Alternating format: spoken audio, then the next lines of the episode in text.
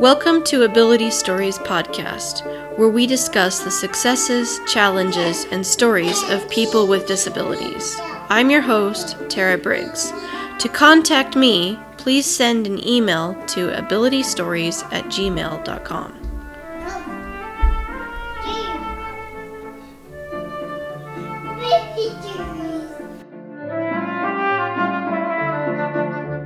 Welcome to Ability Stories. I'm Tara Briggs, and my guest today is Sonia Patel. And Sonia, what do you, what do you teach? I teach uh, kindergarten through fifth grade general music in an uh, elementary school.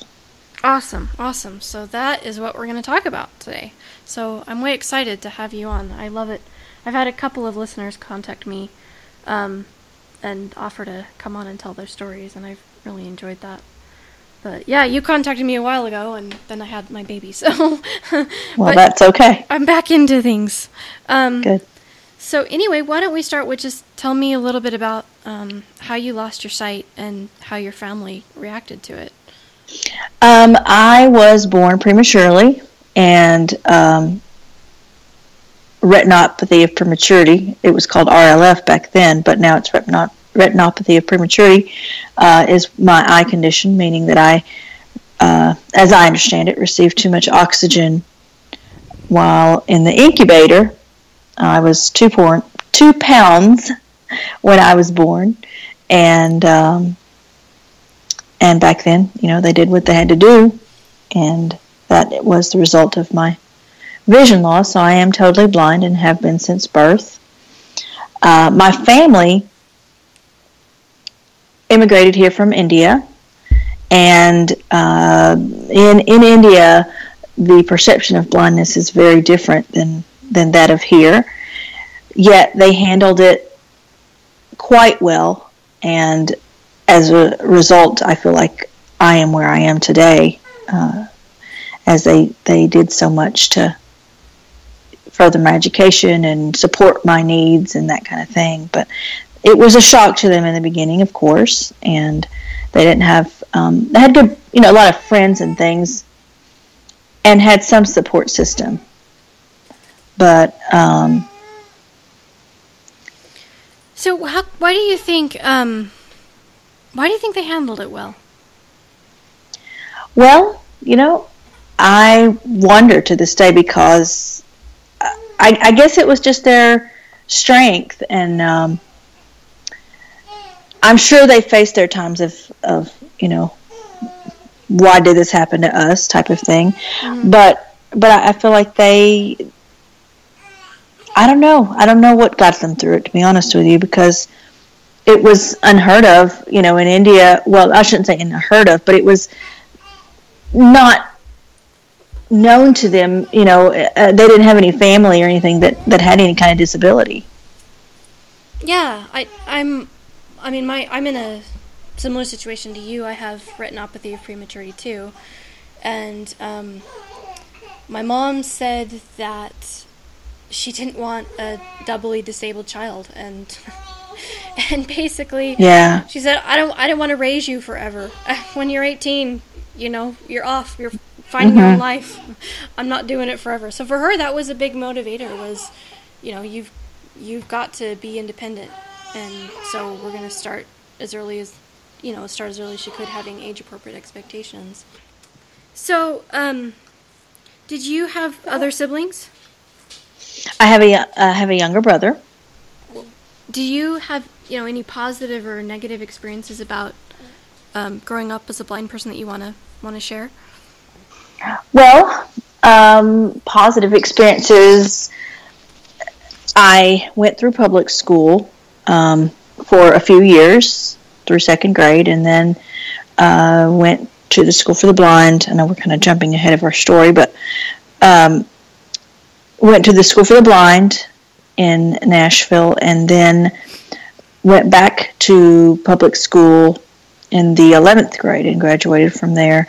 And I feel like being at the School for the Blind for me was a positive in terms of learning some skills that, that were necessary for me to have. Um, and this, the positive was also graduating from the public high school and getting some academic skills that I needed. Um, when I was a young child, I did learn Braille in the public schools uh, in in first first grade or so, and that was a positive. Some negatives, I feel like, were during my school career were when I was in the second grade. I can remember moving to a small, very small town, and uh, at the time didn't have a vision teacher, and I remember that before they hired someone, that feeling of, you know, I want to do something, but I'm not able to, as this, the support is not there for me in terms of books being in braille or things that I needed being available to me easily. Yeah. So, um, I'm just really interested. How come, um, why the, the changes from public school to the blind school and then back to public school? Well, when I, we had moved to that small town and services were i did finally get a vision teacher but the services were not wonderful mm-hmm. and so someone came and talked to us about the School for the Blind, which was two hours away at the time, and and we liked what we saw, and uh, so we decided to take that route. Parents decided, and I and they asked me as well. And then, as time went on, I was feeling like I was not getting what I needed academically. I was not academically challenged, and so that is when we decided to move back to our local public school, which by that point in time, my parents had moved to Nashville for me, essentially. And because they didn't like the fact that I was so far away from home. And uh, this was like seven years later after I had been to the school for the blind. And they um, moved up here. And then and then I went to the public high school, and they supported me in that as well, and said, "Hey, if that's what you feel like you want to do, we're okay with it." So you went when you went to the school for the blind. Um, were you staying in the dorms for part of the time? Yes, yes, all the all like? the time. Because have you read the Harry Potter books? I have not. Yeah, no. they they stay in this magic, this wizard boarding school, and it's presented as this idyllic, just awesome, total independent situation. Um, and then we had some. I had some good times in the dorms, but I mean, I I feel like at the time, you know, I had I had lots of great friends. They had lots of activities for us, but yet it was sheltering in some ways, as as it would be. Um, but yet, I would not trade that experience. I think it did teach me the sense of independence and you know, I still remember every morning we had to get up and make our bed in the morning. That's the first thing you did before you went, got ready for school. And mm-hmm. still to this day, that's the first thing I do. I don't like to leave my house until my bed is made. You know. Yeah. So, so I mean, that's just a small thing, but you know, lots of great memories in the dorms and lots of good friends that that I had at the time. But yet, I did miss my family a lot. I did. I was one of those kids that went home uh, almost every weekend my parents would pay for me to ride the Greyhound bus, or I, I guess at the time it's called the Trailways, and uh, Trailway or something to that effect. And I would come home, but yet every two weeks the school bus from the school would transport us home. Now they get to go home every week, and uh, it's it's a better situation because I, th- I think that was a key part of my life was my, is my family and the bond that we have. Yeah. And you know, so. So, um, tell me about, um, what what got you interested in, in music? Did you did you study music at the School for the Blind? I did study music, but before then, uh, my parents always. Uh, music was always in our home, and so even at the age of three, I remember mom taught me a few little songs, and I performed I can remember holding the microphone as a little kid, standing on this little carpet, and it was kind of a Indian community um, uh, gathering that we had, and it was like a little talent show that they had. And mom had taught me a couple of songs in different languages and like our home language and then in English and and I I sang those things and uh, mom still talks about it you know like when we talk about what got me into music and so uh, later she bought me this from a yard sale she bought me this it was an organ like an electric organ. Mm-hmm. and which was a big deal at the time because we, they didn't have a lot of money but i guess in her mind she knew that music was something i was into. I didn't know how to play or anything at the time but i would just fiddle around with it. Eventually i uh, took piano lessons at the school for the blind. That was my first introduction to actual formal lessons in the third grade. And then that's when i my parents got me a keyboard for home and i learned to um, I figured out based on my piano lessons, I learned how to play some of my um, Indian songs and, and, and things that we sang in our at our temple, and just by ear. And I made that transition of the two, and so it's always you know I was the one that always would they'd say, "Oh, why don't you sing us a little something?" or "Why don't you play a little something for us?" And so, um, you know, up to up to five years ago, I was that one that one person that everybody came to, and and and still they do. But it's you know I'm older now, so it's not as as astounding to have a right. blind person saying, you know. Right, right. Um, did when you when you went to the um, public school, what was that like? When well, I remember public school and high school. Yeah, I, I remember it was culture shock. Really, I mean I remember that first day of school. I remember I had somehow missed the bus, and I was so I my mom had to come pick me up, and it was not very far away. But I got in the car and I just cried and cried and cried, and mom was like, "What's wrong?" And I said, "I don't know," and I didn't really know. I mean, I just was upset, and later, I, you know, thought about it, and I think it was the fact that it was such a different environment that I was just kind of in shock. I mean, I'd had a great day Mm-hmm. I had been prepared beforehand. I had the mobility and I knew where I was going and um, I knew the layout of the school. I had met the, the teachers beforehand and everything, but it was, I just think it was a shock. Were, um, were the students accepting of you?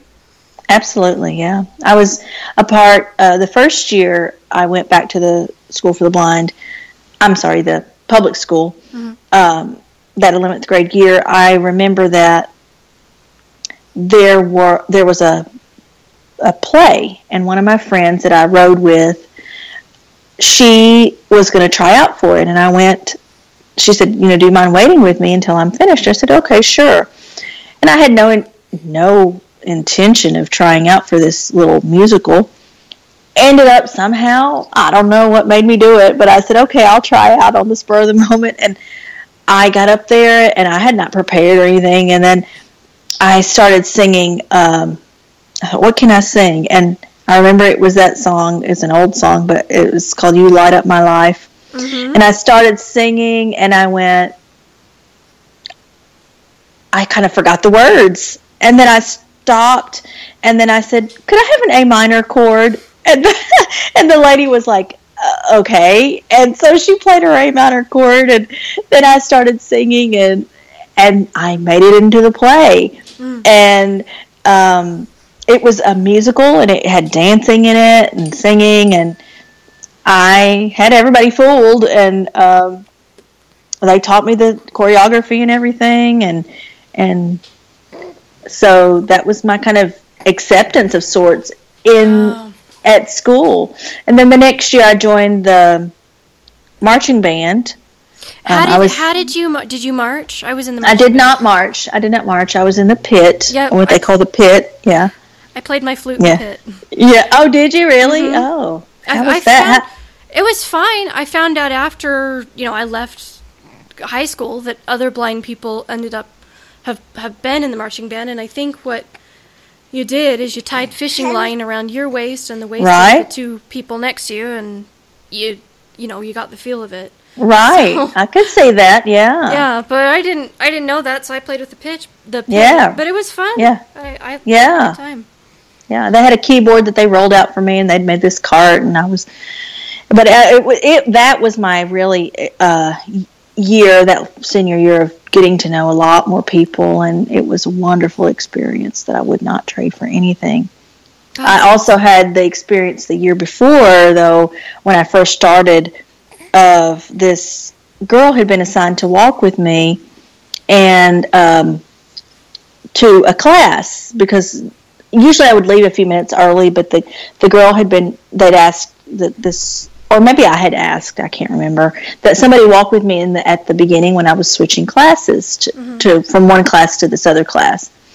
And eventually I had I had this teacher that was very he had had a blind person in the past and he was very uh, had his stereotypic beliefs of what blind people could do. This person was very lazy, evidently.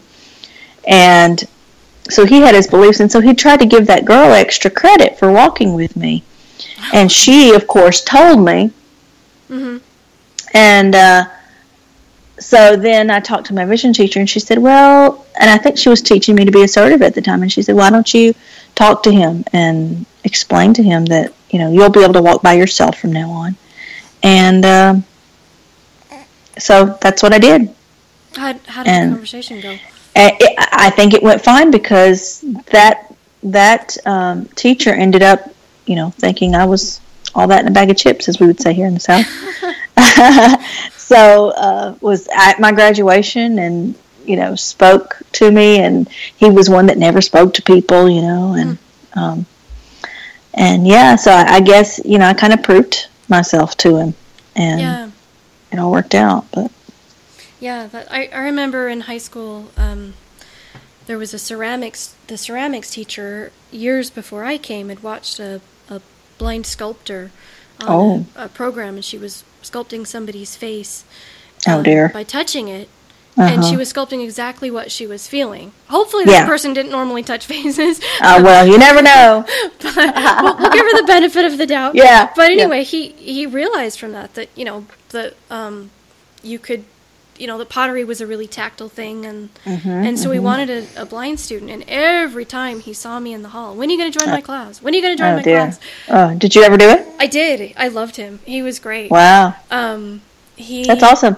Yeah, it can go the other. It can go the other way too. Like I remember in college, though, that I had I had this music uh, theory professor, and he I didn't do real well on this test, and he was like, "Well, you know, I expect much better from you. I'd had a blind student in the past, and you know, she made blah blah blah or he made blah blah blah, and I expect much better. And I thought, I'm not that student. You know, I'm I'm we're all different.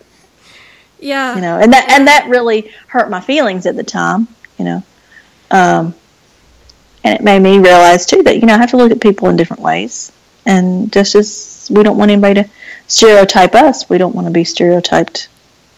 Yeah. Does anybody else? When you graduated from um, high school, you uh, what did you want to do? Well, I thought I was wanting to do social work, but I didn't really know what that meant. It was just because another friend was doing it, so I thought, okay, I'll do it too.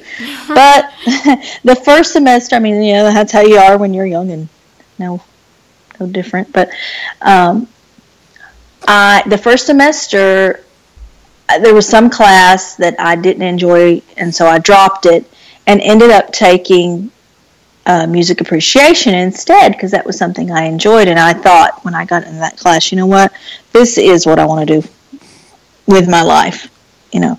And so I that's when I that's when I essentially knew that music education was what I wanted to go into. Hmm. And so that's where it started. And I um, took all the, the music classes, and a lot of those professors had not had anybody that was a blind student before. They have since then and um, except that those few that had maybe taught somewhere else, you know, and had a few like that theory professor. Right. But but uh, so that was a challenge, you know, figuring out how to do certain things. And at that time, technology was not le- readily available to do all that is able to be done now with writing music and such, which I unfortunately haven't learned, which I would like to, but I got to have somebody to kind of teach me those things, but um, and the time to to learn. But back then, it was you did your theory homework, and somebody had to write it out for you. And uh, luckily, my reader, she she was uh, she had she could read music, and she was not a music major, but she was might as well have been. And but she helped me write. She wrote all my theory homework, and um, it was all music notation. And so there was I had no control over what I wanted to do. You know. Yeah. Now, did did you know Braille music, or do you? Know I did. Mm-hmm. Mm-hmm. I do. I learned Braille music at the School for the Blind. Once again, that's a skill that I still to this day am am using. And uh, but you don't you don't know the print stuff. I well, I've had to learn it because I teach it now to kids. Mm-hmm. Um, but uh, you know, I've had to learn what it looks like. You did student teaching, right? I did student teaching. Before I did student teaching, we had little practicum experiences where we got to go out to the schools and um, see other people teach, and we got to practice teaching. Just it was a part of a class that we took, and one of the my my professor that taught that class, she said, "Oh, there's this wonderful lady that I want you to to go observe." And this was in the beginning of my music education, you know, degree of, of getting it. And, and this lady was wonderful in that she had not had any experience with blind people, but she was really good about uh, making lessons that I could follow very easily, or teaching lessons that I could observe and follow very easily. And she thought about how I would modify things, such as uh, raising your hand. Well, we came up with the raising our hand issue later, but we'll talk about that in a minute. But it was something like, okay, when you when you hear this music, do this. Raise your hand. Well, obviously that's a silent signal. So she said she would say, well, when you hear the music, do this.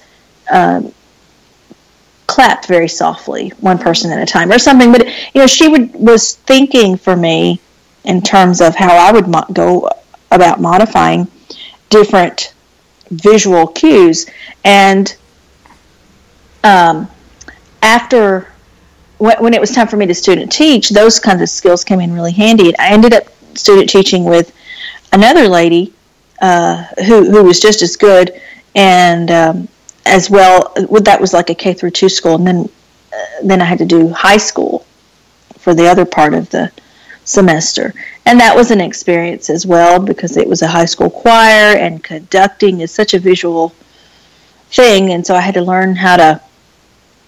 I, had a one-on-one class beforehand um, as one of my classes that I had to take that they let me have one-on-one with with the instructor who uh, funny enough, was not a hands-on person. It was all auditorily. He was a male, and so it was all. You know, I guess he didn't feel comfortable. You know, yeah.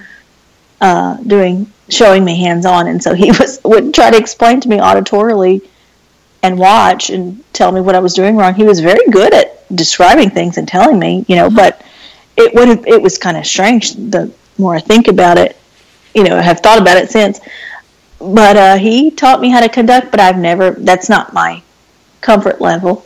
Right, right. Uh, but a choir is. I mean, I love that that idea of having a choir, and um, hopefully, I'll get to do one next year at my school. We have a teacher who says that um, she plays the well, she plays the piano, and she'd be interested in helping me with choir, and so I'm really excited about that possibility, but that will have its own challenges that I, I need, you know, we'll have to deal with. But um, so student teaching, I got a lot of those experiences, and the kids were very accepting, mm-hmm. and I've never really ever had a problem with kids not being accepted, accepting.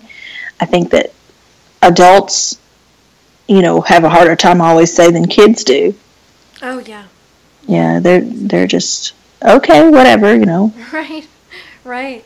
Um, so tell me about how you got your job. Were you so you know when you graduated from um, from college? Were you nervous to do interviews Abs- and stuff? Absolutely, but I think I didn't realize how nervous I was until uh, I had one interview at a at a uh, it was a Catholic school, and she was very good about asking me great questions, never made me feel like that the job was not for me or anything.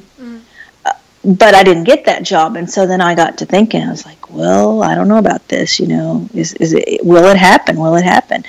And so then that summer after I graduated, I was in the midst of taking a, a class, a certification, to help me with. Um, so, uh, it's a teaching meth- um, methods class that I was taking, method- methodology of teaching, that would give me some extra certification. And during that class, I was taking that class. It was a two week class, and I got another interview from this principal.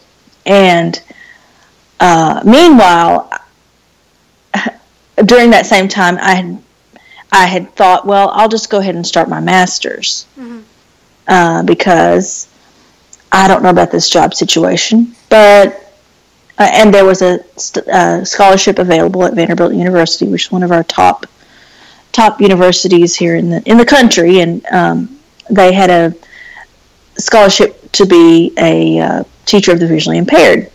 And so I thought, well, hey, if I don't get a music position, I'll do that because it's something I know and I know I can teach. So that's what I'll do. So I'm all this is happening. I'm mm-hmm. making that decision to go to college here comes this interview in the middle of this class, and the principal was a, a lady who used to work in this very school system that I'm teaching in now. And she, uh, the interview was at her house because I think there was some construction or something going on at the school. So that was kind of nerve wracking to have an interview at somebody's house. But okay, it's an interview. And, right. you know, so, but every question looking back on it that she asked me, every question that she asked me, looking back at it now, was really uh, set me up for failure. I yeah. felt like afterwards. Um, she had already decided, you know, she didn't want me in this position, but looking back at it at the same time, it's it's it's now a learning experience, or you know, that I had to toughen up. She would say, you know, what uh, what would you do if a child hit another child? Mm-hmm. Well, I mean, what would any teacher do? You might not see it, you know, if you were watching, and that very much happens sometimes. And I don't remember what I said, you know, but uh, there were several questions like that. And at one point, she even said, "I don't think that my children could handle it." Like she didn't say what, but we know what, you know. And so I yeah. came back with a very distraught kind of feeling. I think that. I bet. You know, yeah, I mean, yeah. I, I, think that's just our biggest fear as people with disabilities yeah. is that you know interview and it doesn't matter what you say or what you do. They see you as a person with disability and they're not hiring you. right, right. Well, later on, that person, um, after I got the job, the next year I got the job, I uh, had interviewed with our superintendent of schools because the principal had not been hired for the current school that I'm the, the school that I'm in now. The the principal had not been hired there at the time, and the the, the uh, superintendent called me up at eight o'clock in the morning, and I had a presentation for a college class that morning, and uh, had been up practically all night getting prepared for that. But that um, superintendent calls me and says, you know, can you get here at nine o'clock? And I said, okay, we're on the way. So I, I, uh, and we were 30 minutes away. And so I, I woke my mom and dad up and I'm like, we're going to, we're going to go do an interview mm-hmm. with their superintendent of schools. And so that interview was awesome. Mm-hmm. And, uh, something I think came out in me that, that day, uh, I guess as a result of of uh, the experience that I had had the year before, and I basically said, you know, you may not think that I can do this job, but I'm here to tell you that I'm I, I, I can do it. And come to find out, he had had that uh, director of schools had had experience, and he told me at that interview that he had had experience with two other blind people, mm-hmm. and one being uh, somebody he went to college with, who told him that the only thing that she couldn't do was drive, Right. And the other person was uh, his ex father in law, mm. his ex father in law.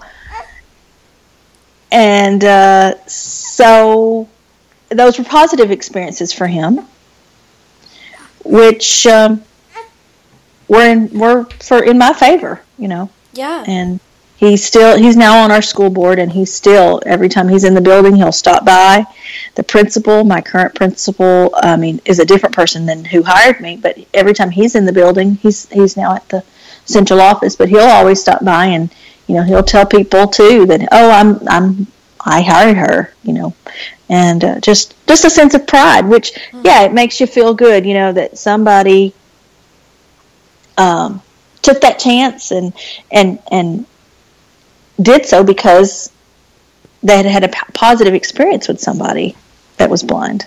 Yeah. Um, tell tell me about what it felt like when you got your job. Um, I was elated, but it, yet scared.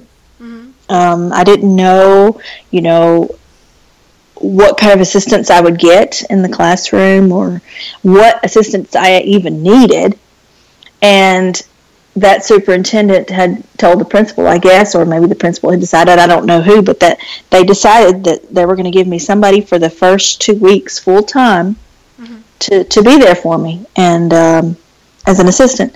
And I didn't have to ask for it or anything. There it was. And then they said, uh, it has now dwindled. I mean, it has for several years now, but maybe, maybe that first year even uh, to six hours a week so I have somebody for six hours a week to we, we schedule our timing according to what my schedule is and what my planning times are. So the person helps behind the scenes. But when I when I first got the job, you know, I didn't know what to expect. I I um, didn't. I had my technology. I knew where I, uh, what I wanted to do. I had plans that I had um, saved from student teaching, but then I, you know, I still had to look up other stuff. And during college, luckily, I had a, a teacher who had, she had, for some reason, typed out some of the lesson plans that were in the the uh, teachers editions, which were not available in Braille. And I had during college, somebody had scanned all that stuff in for me. So I had text files of, of things and that I could use, but since um, that first year of teaching, I was like, well, you know, technology is growing. Let me just contact some of these publishers and see if they'll send me their teachers' editions and different things uh, digitally. And they have, and still to this day, you know, there's a company that sends their magazine to me. I purchase everything, but they they send the magazine to me digitally, and um, you know, you don't you don't know what you're going to get unless you ask. Sometimes. Yeah. And so that that first year teaching was just amazing because uh, this things just came into place. There was a teacher, and she said, "My cousin is a volunteer brailleist in California, and uh, through the some transcribers association." I was like, "Oh, you know, let let me have their information." And they brailled many books for me free of charge. You know, I would send them the cost of paper or whatever it was, or their copies and stuff. But I mean, just different things like that happened that first year that just made me think, wow, I mean, this has got to be a dream, really. So, um, one of the big concerns that people have um, as you know a blind person, I think it's you know one of the big reasons that it's hard to find a job as a teacher is, is classroom management. So tell me mm-hmm. about how you manage that. Well, you know, I have always had a I've always known that classroom management was something that I had to nail uh, because if I didn't, I was not going to function, and the kids would not uh, believe me to be, you know, their teacher in such a sense, in in a sense, you know, um, they wouldn't take me for real.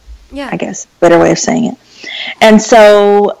Um, I just it just was something that I had to do, and I made it work. And uh, and the subject area, I guess, music music as it is kind of whole group instruction, and it's not so. Some of it is not visual visual, you know, in terms of grading papers and those kinds of things. I feel like it's easier to manage because you're working with a group of of kids all at the same time. Mm-hmm. Um, sometimes there's different things going on, but but, um, you know, I had talked to many teachers and asked them, sighted teachers, and said, you know, what are some of the things that you do? Um, such as a seating chart. You know, I knew that I had to have a, a way to know where the kids were and catch the ones that were misbehaving. And so, this lady that I was telling you about earlier, who had had me observe and was mod- helping me to think about how to modify things in the beginning, she was one of the ones that I consulted when it came to classroom management because I knew her classroom management was so good, and I also knew that she could tell me some, help me think through some modifications. And so she said, "Well, why don't you make a carpet that has a grid on it and give each child a number, and uh, then you have that list of numbers." And then you keep your misbehaviors in the front, and and still this day, that's what I do. And you know, somebody will come in. I said on number three last year. I said, "Oh yes, that's because that's my favorite number." You know, it's really because you're a pain, and uh, I need to know where you are right in front of me. You know. Oh, I love um, But um, just different things like that. You know, just listening. I mean, I think that's a lot of classroom management is just listening and being so aware. And and some of it is also bluffing. You know. Mm-hmm. You know, like um, I know that everybody's not sitting on their bottom. You know, or everybody needs to be sitting crisscross. You know, and sure enough, somebody's not. You know. Or I'll say, common sense, right? Yes, exactly. but you know, they think, and sometimes I'll just say stuff, and it ends up being right. You know, the other day, the other day I was standing out in the hall, and um, a class was coming in, and I had sandals on, and I said, you know, so and so, you need to tie your shoe. And the teacher was like, "How did you know that?" And I was like, "Because the shoelace hit my foot." you know, and and so I got lucky, you know. But little things like that, and of course the kids tell on each other, and the kids know, you know, they'll tell somebody new. Um, uh, she can't see, but she sure can hear. She can hear better than anybody in the whole school. They say, and uh, yeah, so even kindergartners, you know, they understand that. Yeah. Yeah. An- another thing that a, a friend of mine who um, is also a blind teacher told me is that you want to get the students on your side. Absolutely. Open about your blindness and you want to get Absolutely. the students on your side. Yes, and I am very open, and I, um, I, I from day one talk about my blindness. Talk about I don't make a big deal of it, Mhm. but I let them know that this is what has happened. You know, but yet I, I say I can't see, but but what can I do? Mm. And the kids will tell, hmm and the kids will say, you know. Yeah, and then my computer when it's sometimes I have it hooked up to my speakers or whatever, and the voice is you know coming out of it, and and it's talking so fast. Just today, one of the kids said, "Well, how can you how can you understand that thing?" You know, they say uh, everybody will say that, and I say, "Well, I just I'm just a good listener. I just I'm a quick listener." And one of them said, "This was a first grader just today." Said, "You know, you can't see, but you sure can listen fast." you know, and so um, you do. You have to make believers out of them. Yeah, yeah, I love it. Um, what? Tell me, tell me about what a typical day is like for you. A typical day is get to work about uh, seven fifteen or so, and the first thing I have is hallway duty. So I have to stand out in the hallway as the kids are walking walking down the hall and making sure you know. And I always catch the runners and uh, the ones that try to sneak by me real quietly. Oh man, you got us. They'll say, you know. so that's how my day starts. So that I have I have um, classes every uh, forty minutes, thirty. Well, for kindergarten, I have classes every 20, 25 minutes or so, and then um, I have kindergarten, and then I have different grade levels all throughout the day. Um, and the kids come to me, and so I have planning uh, breaks in the middle of the day sometimes or at different times and that's when my assistant will come in and we'll work on behind the scenes types of things um, uh, and and and then the day just continues on. I usually have uh, seven or eight classes sometimes or as many as five a day depending on, depending on the day and the grade levels What, what kind of activities do you do with your students? Uh, I do. I do some, uh, of course, singing with them. But kids nowadays can't just sit and sing like we used to when we were in, in school.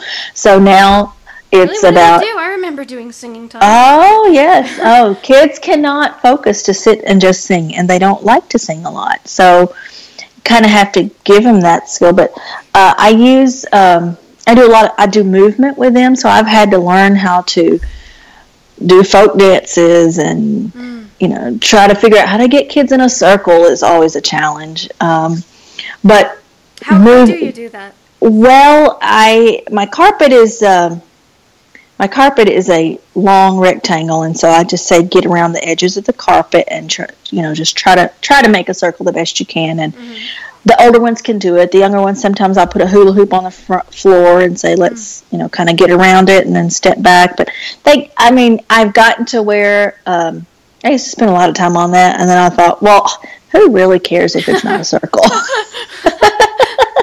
right. You know, as long as nobody's hurting each other, we're all right and um, I do a lot of instrument playing with them. I have lots of um, like handheld instruments. Oh, those uh, are always so fun. Mm-hmm. And as well as I have uh, like I have little kid handbells that we've we're using. Um, I have uh, what are called Orff instruments, which are barred instruments that have like xylophones and metallophones. They they have bars on them, and you can take some of the bars off and play together, and it sounds absolutely beautiful.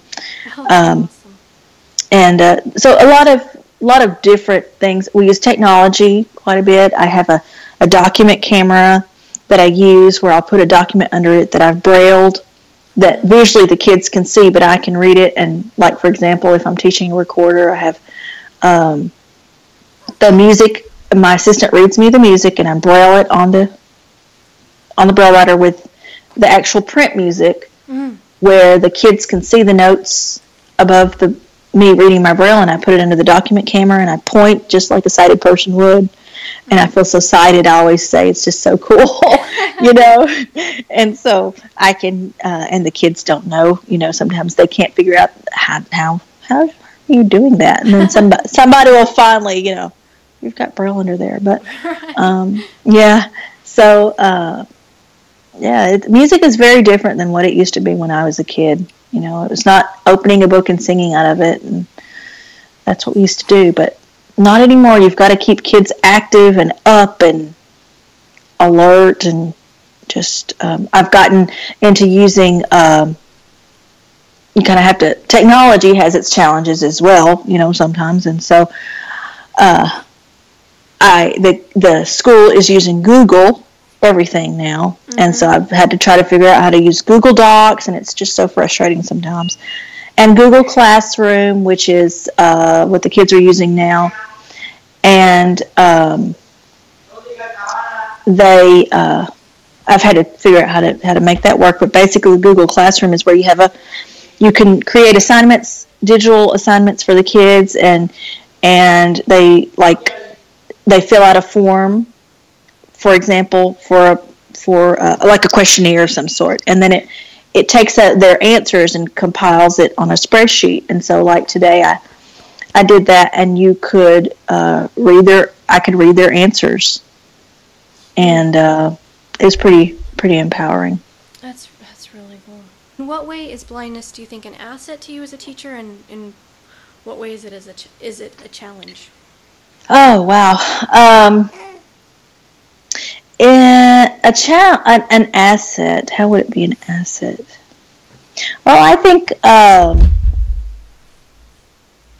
I think the asset would be that I'm teaching other people that, despite the fact that I am blind, I am able to to be your teacher.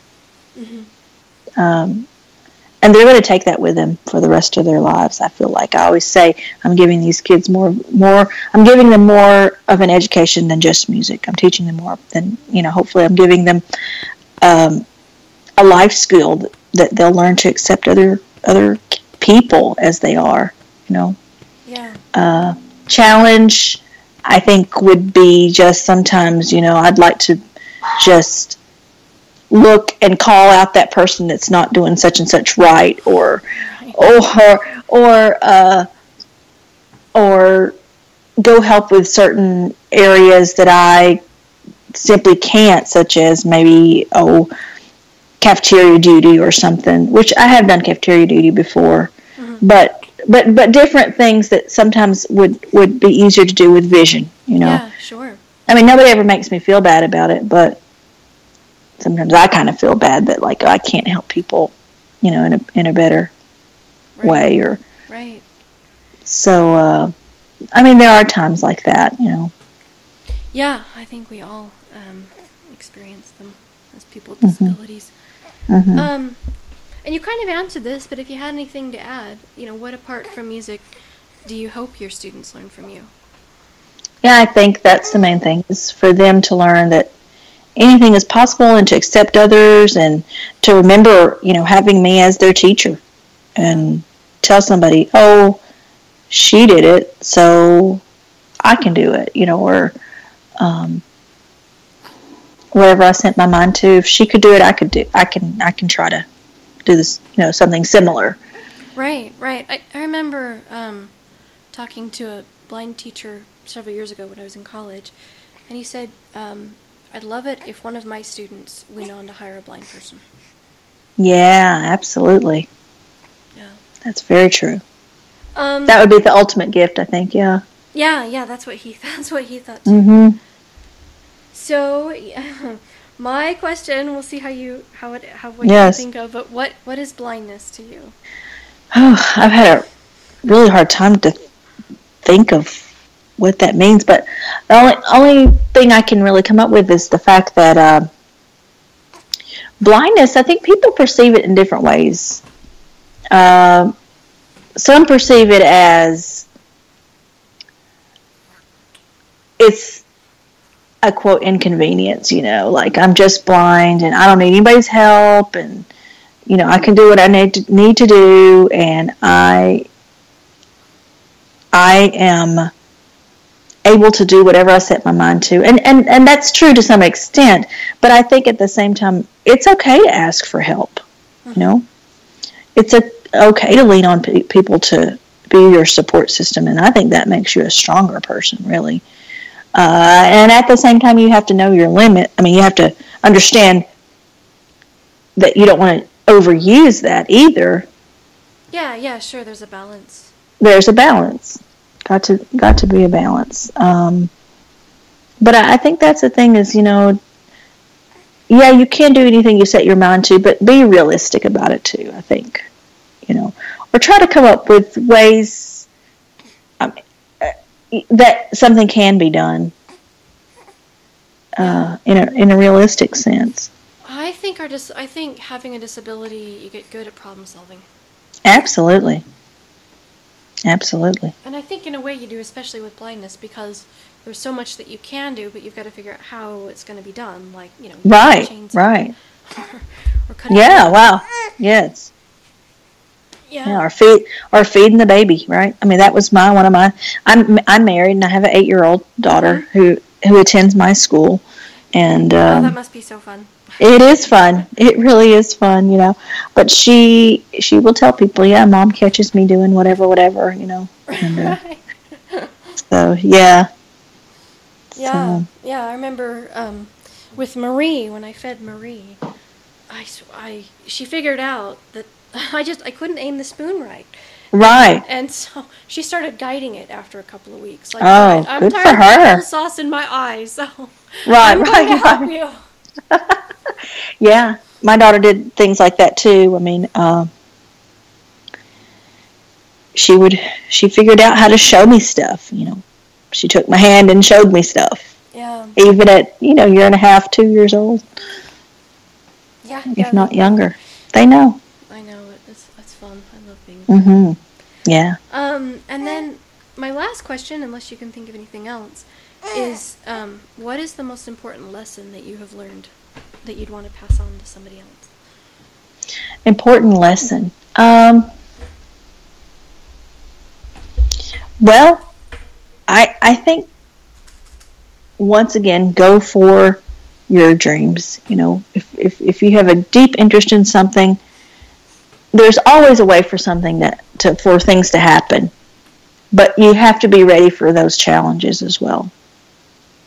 And figure out a way to either face them or change your direction if if it's not working out. And uh, I think I would also want to tell people to be productive in their lives. You know, there's so many, unfortunately, there's so many blind people that they'll have a lot of education, but then sometimes not go anywhere with it. Mm-hmm. And um, I would say put yourself out there, you know, and uh, and try to try to put try to um, what am I trying to say? Take this, take that stumbling out. I think, I think, um, I think what you mean is, you know, I, I listened to a, a talk one time by a blind lady, and she said, you know, being blind, you know, or having a disability takes courage, and I'm not talking about the kind of courage. Oh yeah, you took a breath. Not not that kind of courage. Right. But it takes courage to go into a job interview, and yes. to hope that you'll find the the per- the people, somebody that will take you seriously, and somebody that will believe in you, because you are going mm-hmm. to deal with a lot of rejection, and it takes yes. courage to do that. Mm-hmm, mm-hmm. I remember my friend uh, Fred Gissoni, who has passed away. Uh, he worked at the printing house for the blind. He's a he's an icon in the blindness field. I feel like, but he he he told me uh, one time that you know I know you're going to find something and you are going to have a lot of rejections and you'll feel like sometimes it's not going to happen for you but i just know it is and he says i don't say this to many people but you know you're you're you're going to be okay but you have to keep keep trying keep trying you know no matter what happens but it's that persistence yep. i think i think so too i think i think our having a disability teaches you problem solving and persistence. Mm-hmm. because yeah. you've got to adapt to a world that isn't necessarily fit for you. right. Exactly. And that's the thing too, is the world is not fit for us and we would like to make ourselves think that it is. You know, yeah. but we have to learn to live in that quote sighted world as well. And I think some people get stuck in that idea of, oh, everything has to happen for me because I'm blind and that's the way it should be. But unfortunately, that's not the way it, it always is. Right, right, right. Yeah, yeah, there's a balance between your rights and your responsibilities. Mm-hmm.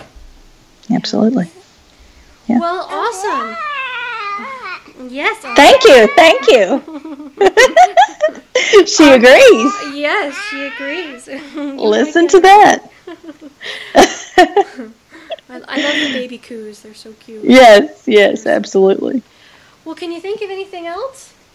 No, I think that about covers it. Awesome. Well, thank you so much yeah. for. Um, well, thank you. Coming on, and that's I always love. I'm. It's it's. You're welcome. A, it's been an interview, and for, we've been waiting a while because, you know, it's been a little crazy having a baby that's, in the middle of starting a podcast. So. Absolutely, but that's okay. Awesome. Hey, well, it thank happened. you so much. Well, thank you. Thank you for doing this, and, and hopefully it's going to affect somebody in, in some way. Yeah, I hope so too. That that's that's why I do it. I do it in the hope that somebody who's you know thinking about teaching will listen to your story, or um, you know people that are thinking about just all kinds of things. You know, I mean, I, I interviewed my friend who's a blind rancher, and somebody will wonder if they could do that and listen to his story and realize that they can. Right. Yes. I love those clues. Oh, she's a doll. Fun. Oh. Hey, well, thank Sweet. you so much. You're very welcome. Very I'll welcome. Let you, I'll let you know when it comes out. Um, okay. And if you know anybody, if you happen to know anybody who has, um, you know, who might be a good guest for the show, I'm looking for people. Okay. Um, and if you know what, I'm I'm also trying to expand it to other disabilities besides blindness. Okay. Okay. Yeah. And, and the thing about the blind community is we're so. I mean, you could you know have a cold at midnight, and some blind person will call you and ask you, and then oh, I know, I know. Doing. Yeah, yeah, yeah. So I That's love right. interviewing blind people, but I'd like to expand it to other people. Absolutely, yeah. Disabilities who've been successful. So sure. Yeah, I'll be on the lookout. Nobody comes to mind this moment, but I'll be thinking. Awesome. Hey, well, thank you so much. All right. Thank All right. you. I hope you'll enjoy this very special song sung by my first graders.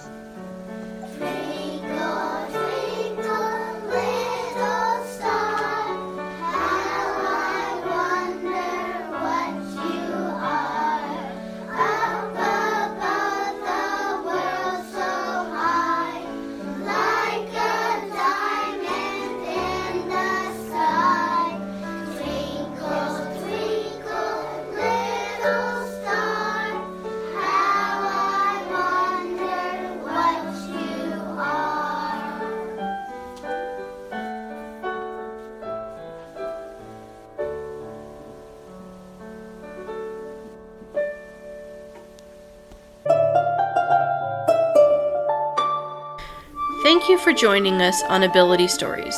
Please review this podcast in iTunes. To comment on this episode, please go to abilitystories.podbean.com. If you have any show ideas or would like to be a guest on Ability Stories, send an email to abilitystories at gmail.com. And thanks for listening.